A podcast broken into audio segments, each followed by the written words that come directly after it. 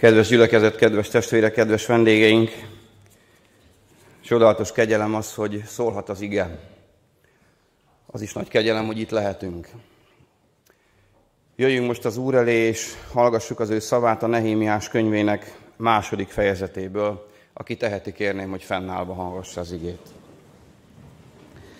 Istenünk drága szava igéje ma délelőttön tehát Nehémiás könyvének második fejezetének 13. igeversétől szól hozzánk. Kimentem tehát éjjel a völgykapun, a sárkány forrás felé, majd a szemétkapuhoz, és megvizsgáltam Jeruzsálem lerombolt falait és kapuit, amelyek tűz emésztett meg. Azután tovább mentem a forráskapuhoz, meg a királytóhoz. De mivel nem volt elég hely ahhoz, hogy tovább menjen az állat, amelyen ültem, ezért még akkor éjjel gyalog mentem föl a völgyből, és megvizsgáltam a várfalakat. Azután visszafordultam, bementem a völgykapun, és hazatértem. Az előjárók nem tudták, hova mentem, és mit csináltam. Ugyanis sem a judaiaknak, sem a papoknak, sem az előkelőknek, sem az előjáróknak, sem a többieknek, akiknek a munkákban majd részt kellett venniük, nem mondtam még semmit. Ekkor azonban így szóltam hozzájuk. Magatok is látjátok, hogy milyen bajban vagyunk. Jeruzsálem romhalmazzá vált, kapui pedig tűzben égtek el. Jöjjetek, építsük fel Jeruzsálem várfalát, hogy ne gyalázhassanak többé bennünket. Elmondtam nekik, hogy Istenem milyen jó akarattal volt hozzám, és hogy milyen szavakat intézett hozzám a király. Erre ők így feleltek. Kezdjük hát el az építkezést, és hozzáfogtak nagy buzgalommal a nemes feladathoz. Ámen. Urunk, kérünk téged, hogy drága lelked által áld meg a te igédet, nyisd meg a mi szívünket, add, hogy a te szavad által egy személyes találkozás jöjjön ma létre közöttünk. Ámen. Foglaljon helyet a gyülekezet.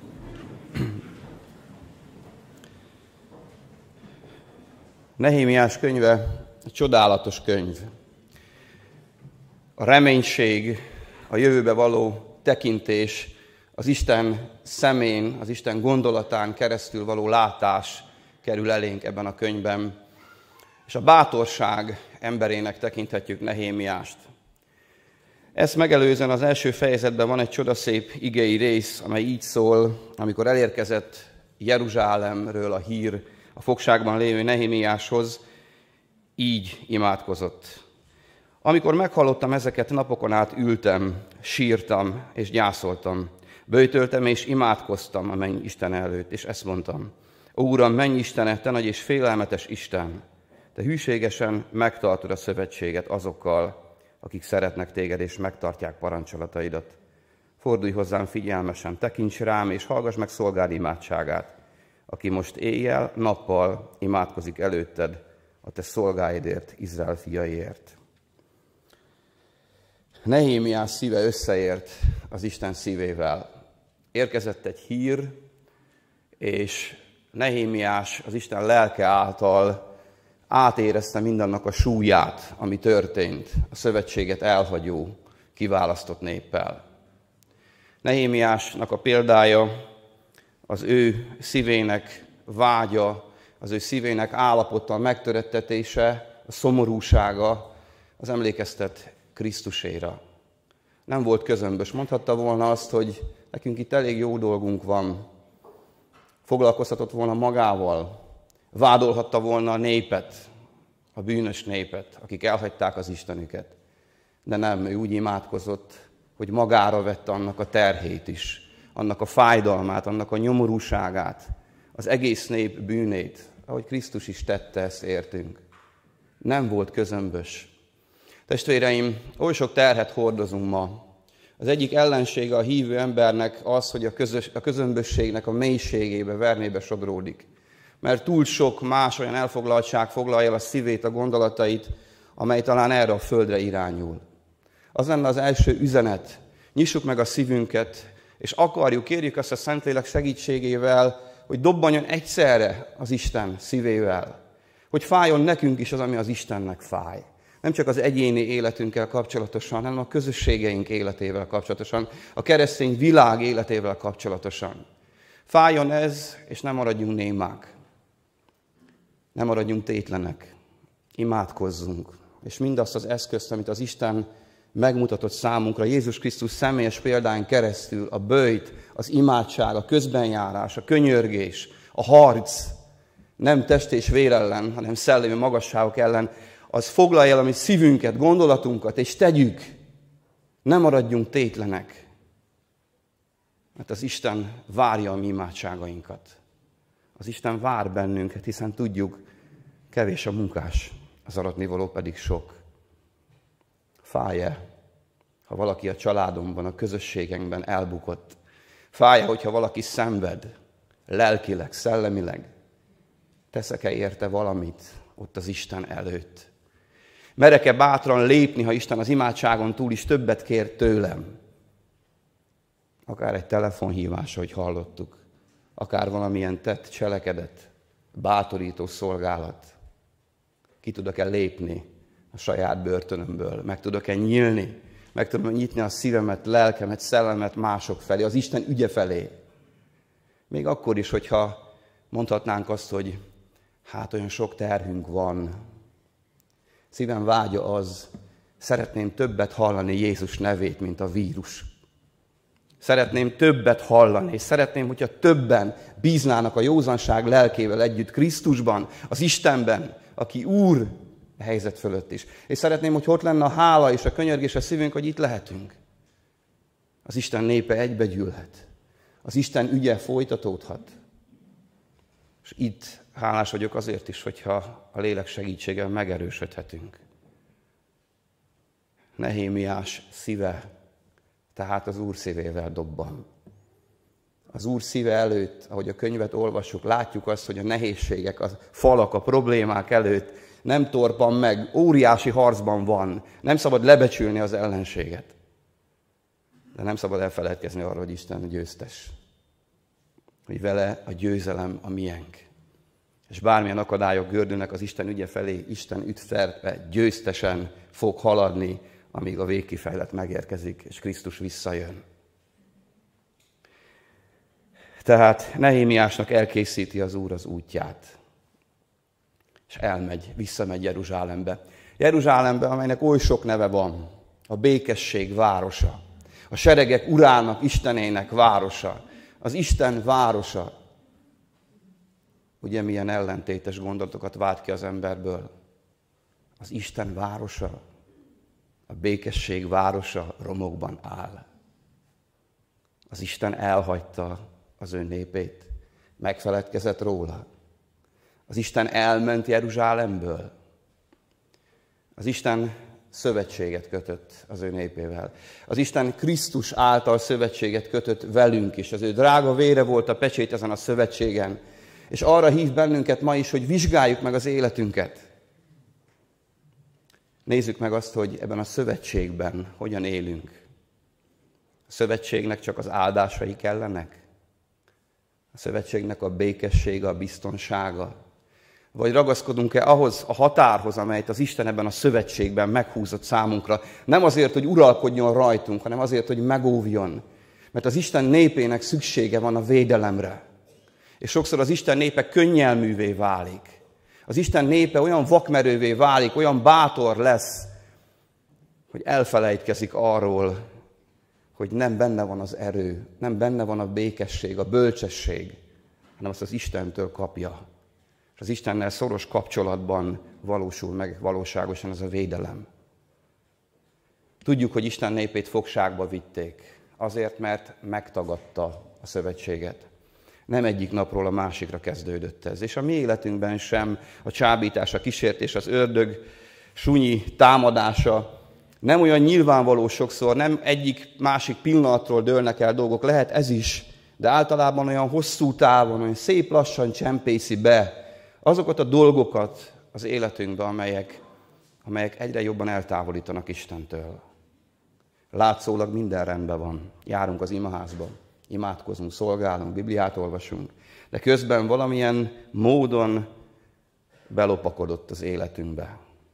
A világ által, a világi szokások által, a könnyelműség által, a lustaság, a kényelem által. Annyi mindent lehetne mondani. Rossz dolgokat választunk, rossz dolgokkal foglaljuk el a lelkünket, szellemünket.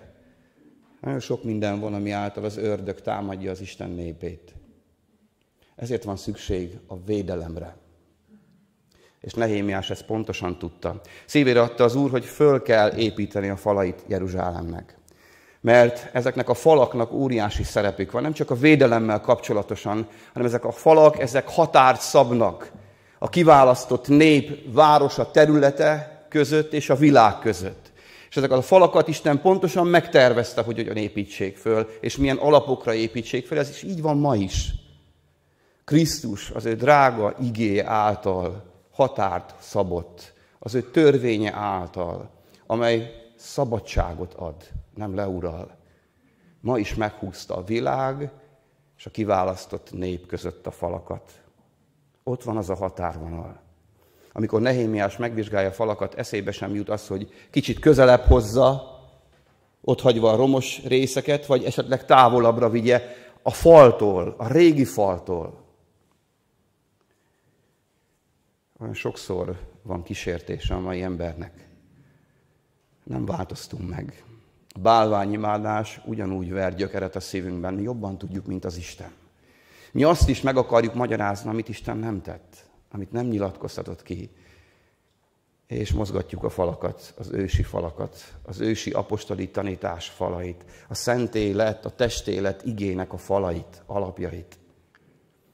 Gyönyörűen írja le az ige Nehémiás bölcsességét. Először megvizsgáltam. Ott volt a szívén a vágy, de nem kapkodott. Ó, de jó lenne tanulnunk egyből. Mikor Isten valamit a szívünkre helyez, akkor tudnánk ott lenni előtte, és becsukni a szánkat. Nem dicsekedni. Nem előre elmondani, jaj, de sokat szenvedek ettől, testvérek. Csak az Istennel egyedül. Ott a belső kamra az nem csak azt jelenti, hogy én az igét elveszem és könyörgök, kérek Istentől. A belső kamra azt is jelenti számomra, és kell, hogy jelentse számunkra, hogy vannak dolgok, amit csak Istennel kell megbeszélnünk adott időben. Nem kell még beszélni senkire, mert utána csak baj van belőle. De a szívének szándékát alaposan és körültekintően hajtotta végre. Jeremiás könyvében van egy nagyon kemény ige. Átkozott az, aki az Úr dolgát hanyagul végzi. Megvizsgálta a falakat.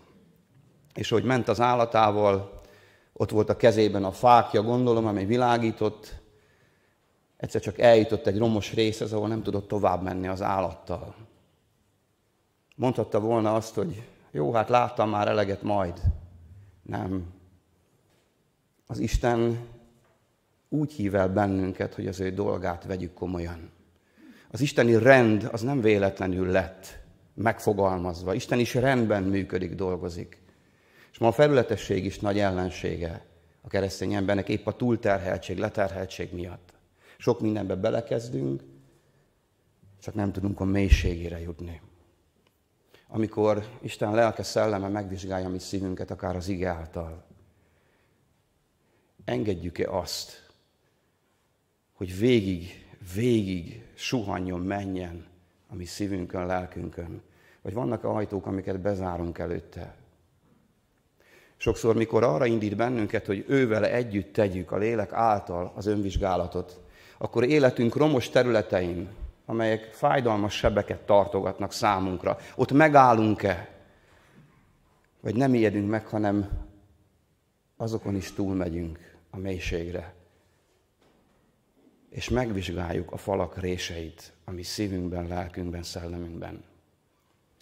És merjük-e ezt tenni a saját családjainkban? Vagy elbújunk és menekülünk a problémák elől? Vagy merjük ezt tenni a közösségeinkben, a gyülekezetünkben? Hogy hagyjuk, hogy Isten lelke olyan alaposan, minden részletet föltárva megvizsgáljon bennünket, életünket. És amikor olyan helyekre érkezünk, ahol kárt látunk, ahol réseket látunk a védelmi falon, akkor mit teszünk? Azt mondjuk, ó, hát ez kicsi probléma, hogy ezzel nem kell foglalkoznom. És az ördög tágítja azokat a réseket. A szívünk mással foglalkozik, és elfelejtkezünk róla, és előbb-utóbb az ellenség azon a területen tud legjobban megtámadni bennünket. Tehát a falnak védelmi szerepe van, de a lerombolt fal az abszolút használhatatlan. Az ördög megtámad bennünket. Lehet, hogy még nem vagyunk támadás alatt, de ott azon a ponton előbb-utóbb támadni fog. Tehát a falnak milyen szerepe van? Külön választ bennünket, elhív, külön hív bennünket a világból. A falon belül, Jeruzsálem falai belül teljesen más törvények működtek, mint a világban kín. Teljesen más etika, teljesen más erkölcsiség és norma szerint kellett, törvények szerint kellett élni az életüket az embereknek. És ha a védelmi fal rendben van, ha kapuk rendben vannak, akkor ez működik. Viszont a réseken, a töréseken keresztül, és a kapuk helyén keresztül érkezik be világból mindaz, amely szép lassan belopózik az Isten népe közé. És az Isten népe pedig nem veszi komolyan, mert lehet, hogy még jó is neki. Jó a testének, jó a vágyainak, és azt mondja, még uralom a helyzetet. Még, még tudok uralkodni, és ez nem komoly probléma. És azt látjuk, hogy az egyéni közösség életünkben is szép lassan beáramlik a virág. A szokásaival együtt, a módszereivel együtt, a törvényeivel, a kompromisszummal együtt. És szép lassan átveszi az uralmat. Az Isten népe pedig gyengül, az Isten pedig nem tudja a nevét adni ehhez. Bár adta Krisztusban, hogy az Isten népe megálljon, megvizsgálja a falak repedéseit, az üres kapuk helyét, és azt mondja, az Istennel együtt helyre kell állítani a falakat. Helyre kell állítani a védelmet. Milyen töréseink vannak? Melyeket veszik komolyan, melyekkel nem foglalkozunk. Ó, Istennek a lelke mutatná meg azokat a hajszáltöréseket most az életünkben, amelyek lehet, hogy rövid időn belül tátongani fognak, ahol támadni fog az ellenség. Ó, adná az Úr az ő lelke szelleme által, hogy észrevennénk azokat a szokásainkat, gyakorlatainkat, ahol az ördög már ott van belopózott, és elvonja a szívünket, figyelmünket, lelkünket, még az igeolvasástól, még a könyörgéstől is, még az Istennek való szolgálatától is. Ó, vennénk észre azokat a repedéseket, ahol a világ behozta a szokásait a gyülekezetbe, és ugyanúgy tesszük a dolgainkat. És azt mondjuk, ez a modern kornak a lehetősége. Változnunk kell a korral. Testvéreim, van, amiben változnunk kell. De azt nem mi határozzuk meg, és ne a világ, mert Jeremiás könyv az is meg van írva, hogy nem neked kell hozzátérniük, hanem nekik hozzád. És erről oly sokszor elfelejtkezünk. Ott vannak ezek a kapuk is. Kapukat lehet nyitni, és a kapukat lehet zárni. Nehémiás könyvében később olvassuk, hogy az ő családtagjait bízta meg a kapuk őrzésével. Megbízható embereket kellett oda tenni, akik tudják a dolgokat, tudják, hogy mikor kell becsukni azt a kaput, bezárni, amikor veszély fenyeget, vagy ellenség jön, és mikor kell megnyitni. Pirkadatkor mindig megnyitották a kapukat, napnyugtakor pedig mindig bezárták. Nézzük ezt szellemi módon. Amikor a világ jön, az ő szellemiségével, és itt vagyunk a korszellem által. Annyi mindent próbál eladni, és nagyon sokan a keresztények közül is megadják magukat, megalkusznak, hagyják a réseket, a nyitott kapukat, és engedik be, hogy átformálja az ő gondolkodásukat, rakják a falakat kijebb egy kicsit, messzebbre, vagy beengedik a világot. És az Isten meg azt mondja, most kéne bezárni a kaput. Hogy védelem alatt, hogy biztonságban legyen az ő népe. Most kéne bezárni a kaput a tévtanításoktól. Nem lekebődünk meg, testvéreim. Olyan kis finom változások vannak. Egy evangélium. Egy evangélium úgy szól, ahol nincs szerepe, nincs hangja a bűnnek, a bűnbánatnak. Elveszti az erejét a kereszt. És az evangélium úgy szól, hogy nincs szerepe Isten igazságának az Ószövetség igazságának és az Új Szövetség kegyelmének. Nincs külön Bibliánk. Egy Bibliában van benne mind a kettő. És mégis sok tévtanítás a könnyű evangéliumot hirdeti, hogy megduplázódjon a gyülekezeti létszám. De Krisztus ehhez nem tudja a nevét adni. A falakat, az alapokat nem lehet elmozdítani. És Isten óvjon bennünket, hogy kitárjuk a kapunkat akkor, mikor be kéne csukni. Ó, drága fiatalok, drága idős testvérek és Istennek a népe, amikor az internet által megnyitom a kapukat, amikor a szívemet, lelkemet melengető örömhír jön, és egy adott helyzetben, egy élethelyzetben úgy talál, hogy bátorításra van szükségem, de elfeteti velem az alapokat, akkor vigyázzunk. De ó, drága testvérem, akkor is vigyázzunk, amikor a törvénykezés szelleme vesz uralmat rajtunk. Az ítélkezés szelleme, és különnek gondoljuk magunkat másoknál. Az Isten drága lelke tudja megmutatni, mikor kell bezárni azokat a kapukat, hogy a védelem biztos legyen, hogy a belül lévők biztonságban legyenek. És mikor kell kinyitni azokat a kapukat, amikor szólnunk kell, amikor hirdetni kell az Isten igéjét. Még akkor is, hogyha kívül megvetnek bennünket, vagy veszélyben vagyunk. Akkor is, amikor százan más mondanak, egyedül ott állok az Isten tiszta igéjével együtt, akkor is merem-e kinyitni a szívem, lelkem kapuját. És nem foglalkozni azzal, hogy a korszellem és a közvélemény azt mondja, hogy hát ez ósdi már. Hogy ez már idehét múlt. A kérdés az, hogy ott vagyok-e a helyemen. A kérdés az, hogy Isten lelke által tudom nyitni, zárni a kapukat. Hogy most is, ebben a mai pillanatban látszik-e rajtam, hogy én drága véren megvásárolt ember vagyok, aki más értékrendet, a Krisztusi értékrendet képviseli. És nem fél. És olyan erős, szilárd Istenképem, hogy nem bizonytalanodik el attól, hogy még mellette is mást mondanak, más Krisztusról prédikálnak. Ó, drága testvéreim, arra hív bennünket az Isten igéje. Vizsgáljuk meg egyéni életünk falait, kapuit, és ragaszkodjunk Krisztushoz. Kérjük tőle a lélek vezetését, bölcsességét, hogy szilárdan tudjuk képviselni őt. És amikor hív bennünket arra, hogy ezt prédikáljuk, hirdessük, bizonyságot tegyünk róla, akkor nyissuk tágra a kapunkat, és menjünk ott, ahol minket használni akar. De tőle kérjük ezt el. Istennek van ideje. Isten nem sürget bennünket. Isten azt szeretné, ha ma is, az úrvacsorai közösség előtt csendben lennénk ő előtte, és imádkoznánk ezért. Van egy másik gondolat, egy utolsó gondolat még a szívem, amit hadd mondjak el, mert az Isten népe nem csak ilyen falakat épít. Nem csak ezt a falat építi, nem csak a békesség városának, közösségének falait építi, építünk mi más falakat is. Amikor levesszük a tekintetünket Krisztusról, amikor nem olyan fontos az igéje, akkor magunkat is körbeépítjük falakkal. Aztán vannak a gyülekezetekben csoportok, akik azonos kékben gondolkoznak, és ők is húznak maguk köré falakat. És lehet, hogy még gyülekezetek egy felekezeten belül is húznak maguk közé falakat. Családok, és lehetne sorolni.